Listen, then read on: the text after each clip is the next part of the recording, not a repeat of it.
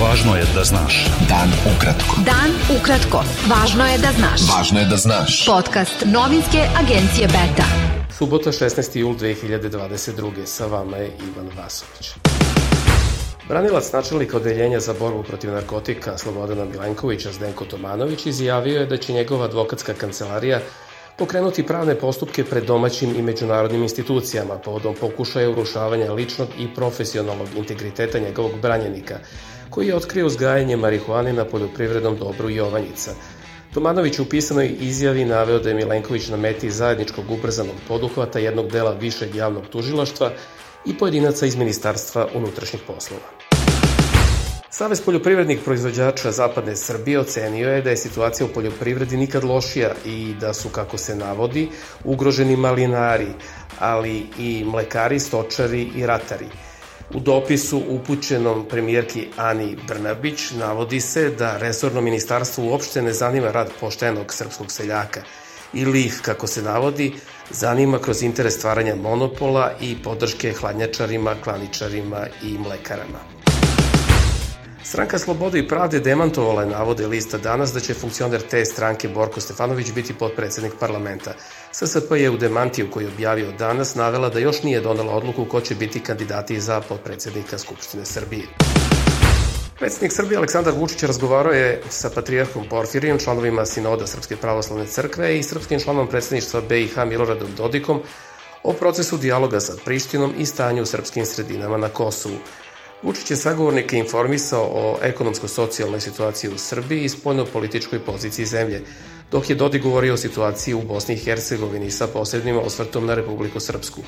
Patrijarh i članovi Sinoda Srpske pravoslavne crkve ukazali su na neophodnost postojanja nacionalnog jedinstva i očuvanja vitalnih interesa srpskog naroda u celini i da su u skladu s tim zatražili od Vučića i Dodika da istraju u vođenju samostalne i nezavisne spoljne politike. Beta. Dan ukratko. Budi u toku. Lider makedonske opozicije Hristijan Mickovski izjavio je da poslanici VMRO, DPMN i koalicije oko te stranke neće glasati za izmenu ustava koja podrazumeva uvođenje bugarske manjine u taj akt, što je uslov za početak pregovora sa EU i otvaranje poglavlja. Požar koji je u petak zahvatio Borovu šumu na području Boračkog jezera kod Konjica još je aktivan, a u njegovo gaženje uključeni su helikopteri oružanih snaga BiH. Prema informacijama sa terena nema intenzivnijeg širenja požara i nisu ugrožena naseljena mesta. U petak uveče su sva tri člana predsedništva Bosne i Hercegovine dala saglasnost da helikopteri oružanih snaga Bosne i Hercegovine krenu u akciju gašenja požara kod Boračkog jezera.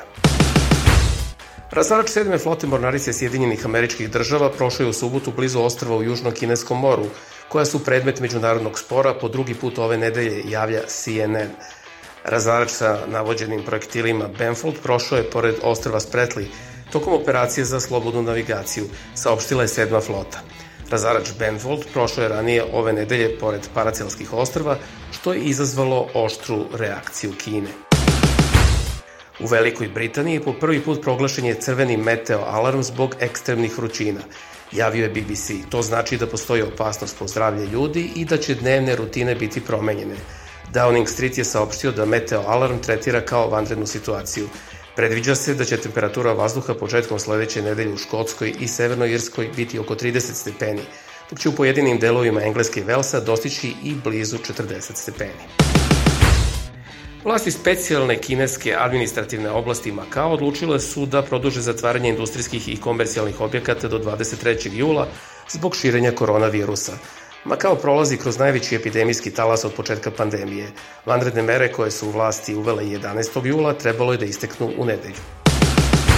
Predsednik SAD Joseph Biden izjavio je da je otvorio pitanje ubistva novinara Jamala Khashoggija na sastanku iza zatvorenih vrata sa saudijskim prestolonaslednikom Muhammedom bin Salmanom u Džedi i da mu je rekao da misli da bi njega trebalo kriviti. Biden nije izjavio ništa o Kašogiju tokom otvorenog dela sastanka sa prestolonaslednikom, ali je posle rekao novinarima da misli da je ubistvo sramno i da je direktno pitao tome budućeg kralja, koga CIA smatra odgovornim za ubistvo u Istanbulu. Bio to pregled vesti za subotu 16. jul. Sa vama je bio Ivan Vasović. Pratite nas i sutra. Prijatno. Pratite nas na portalu beta.rs. I društvenim mrežama. Važno je da znaš. Dan ukratko. Podcast novinske agencije Beta.